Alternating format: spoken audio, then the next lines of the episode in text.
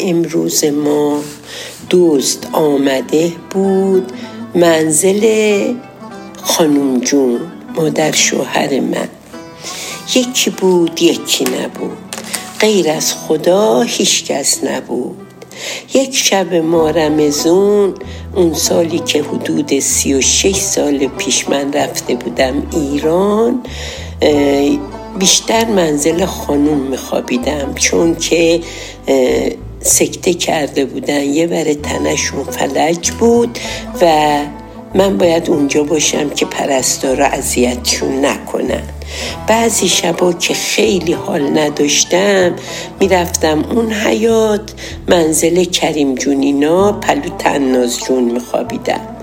یه شب حدود ساعت دو بعد نیمه شب اردشیر که خونه خانم اینا بود با خانومش و مادر زنش که مادر زنش پرستار خانوم بود. زنگ زد به من گفت خانوم خانوم خونه ما دوز اومده یعنی همون منزل خانوم اونا بالا بودن خانوم جون پایین بود. دوست اومده بیاین اینجا ببینین چیکار کنیم. سیمی خانومم بیدار شد گفت منم میام. گفتم نه سیمین جون شما نیا گفت نمی‌خوام بیام. اومدش و با هم رفتیم اونور کوچه و دیدیم آره اردشیری افغانی رو پاهاشو بسته دستاشم بسته اون گوشه اتاق نشسته.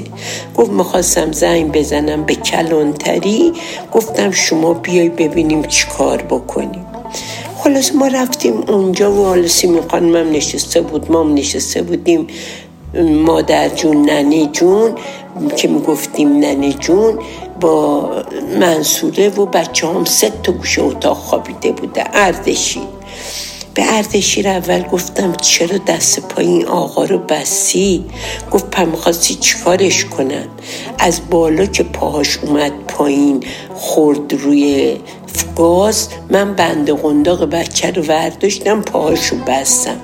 بعد دستاشم که اومد پایین از اون بالا دستشو گرفتم جفت زد پایین از رو گاز دستاشم بستم گفتم مگه این آقا چیکار کرده بود که دستشو بسی اردشید گفت خب اومده بود دوزی دیگه. گفتم نه یه داستانی دیگه است این نیست. به اون آقای گفتم آقا جون قربون شما. چرا؟ از دودکش اومدی. گفت گرسنه بودم. گفتم شما می‌خواستی در بزنی؟ بگی من گرسنمه. ببینی کسی چیزی برات می آورد یا نمی آورد گفت ساعت دوی بعد نصف شب در بزنم. شما در رو من باز می‌کردی. گفتم نه درست میگی.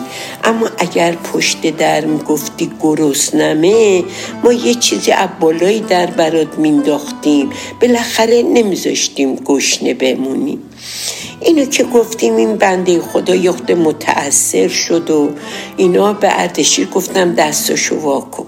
گفت نه خانم گفتم نه باید دستاشو وا کنی. دستاشو وا کرد و یه نیم ساعت دیگه ما با این حرف زدیم و سهر بود. سفره رو اومدن انداختن و ما روزه می‌گرفتیم اون هممون سهری خوردیم اون آقا و با هم دیگه سهری خوردیم. هی ارزشی گفت حالا زنگ بزنم. گفتم نه. من خودم صبح این آقا رو می‌برم کلانتری. میگم اینجوری شده ولی هیچ کاری نکرد. خلاصه سب کردیم تا ساعت هشت که شد. من و اردشیر دوباره دستای این بنده خدا رو بس پاهاشو وا پاهاشو وا کرد و دستشو گرفتیم و رفتیم سوار ماشین شدیم و رفتیم اول سر نیاورون کلانتری بود. ما رفتیم اونجا دیدیم چند تا نشستن و اینا. ما نشستیم تا نوبتمون شد. وقتی که رفتیم پلوی رئیس کلانتری گفت خانم شکایتتون چیه؟ گفتم والا من شکایتی ندارم. این آقا دیشب گرسنش بوده از دودکش فقط اومده. کار اشتباهش این بوده. و الان ما اصلا از این شکایت نداریم نه چیزی برده نه اذیتی کرده اینا. گفت خانم حالا که شما آوردینش این باید تا شب اینجا بمونه. اینو ما نمی‌تونیم همینجور ولش کنیم بره. گفتم باشه. حالا ما می‌تونیم اون اتاق یه دقیقه با این آقا حرف بزنیم. گفت بله بفرماییم بدین اون اتاق حرف بزنیم. اتاق که اول اومده بودیم. رفتیم اون اتاق با اردشیر و این آقا که اسمشم یادم رفته حرف زدم گفتم آقا جون شما از الان تا هر وقت کار پیدا نکردی بیا در خونه هفته یه دفعه اندازه یه هفته خرج تو بگیر و برو. از دیوار کسی بالا نرو از دودکش کسی پایین نیا. تا کار پیدا نکردی بیا. ما بعد از اون وقت یه هشت ماه ایران بودیم. هفته یه دفعه این آقا می اومد منم دیگه خونه خودمون رو نشونش نداده بودم اون بر کوچه رو. می‌گفتم بیا در همین در منزل خانم اینا. این می اومد بهش یه مقدار پول می‌دادیم لباس براش گرفتم. همه این کارا رو کردم غذا بهش دادم و اینا رفتش. رفت هفته یه دفعه میومد مقرریشو می‌گرفت. بعد هفتش ماه اون وقتم که تلفن دستی نبود من بهش زنگ بزنم آقا جون کجایی؟ چرا نیمدی خلاصه نیمد این آقا دیگه بعد هفتش ما نیمد منم اونجا بودم. به اردشیر گفتم ببین ما بد کردیم آدرس اینو نگرفتیم. لابد یه بلایی سرش اومده. گفت حالا می‌خوای بریم دنبالش بگردیم ببینیم آدرسش کجاست. گفتم خب بد نبود آدرسش رو داشتیم. حالا هر جا میخوابید. خلاصه این دیگه ما اینو ندیدیمش و اردشیر یه رو سر پل تجریش دیده بودش. گفته بوده چرا دیگه نیمدی گفته بوده خانوم به من گفت تا روزی که کار پیدا نکردی بیا. الان سر یه بنایی هستم که کارگری می‌کنم. الحمدلله امورم میگذره و این کاری که خانوم با من کرد به من درس داد که دوزی نکنم. هفش مام جور منو کشید و من با خودم عهد کردم. دیگه این کارو نکنم. برای که با من مثل مادر اون شب رفتار کرد. من دیگه هر وقت فکرشم به سرم می‌زنه از خودم خجالت می‌کشم. باید هر کسی رو عزیزای من با دلشون باهاشون حرف زد با عشق مادری باهاشون حرف زد.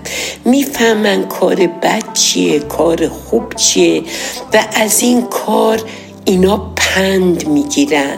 پس میگن یه دونه بزرگتر که در خشت چیزی رو می‌بینه در خشت خام هنوزم پخته نشده یه جوون تو آینم نمی‌بینه. اینا از قدیم برا ما گفتن. حالا با تجربه هایی که یه بزرگتر سالدار می‌بینه اینا رو یه دونه جوون نمی‌تونه اینو پل خودش فکر کنه و نکنه. باید آدم این حرفا رو به گوش بذاره نگرش داره به جاش مصرف کنه تا اینکه دونه دونه این ناراحتی ها رو از بین ببره. وقتی این کارو بکنه واقعا هر کسی می‌تونه 20 نفر سی نفر رو راهنمایی کنه و کم کم این ناراحتی های بزرگ از بین بره. قربون همتون برم. این داستان به سر رسید و ما پندی که باید بگیریم گرفتیم. خدا حافظ شما.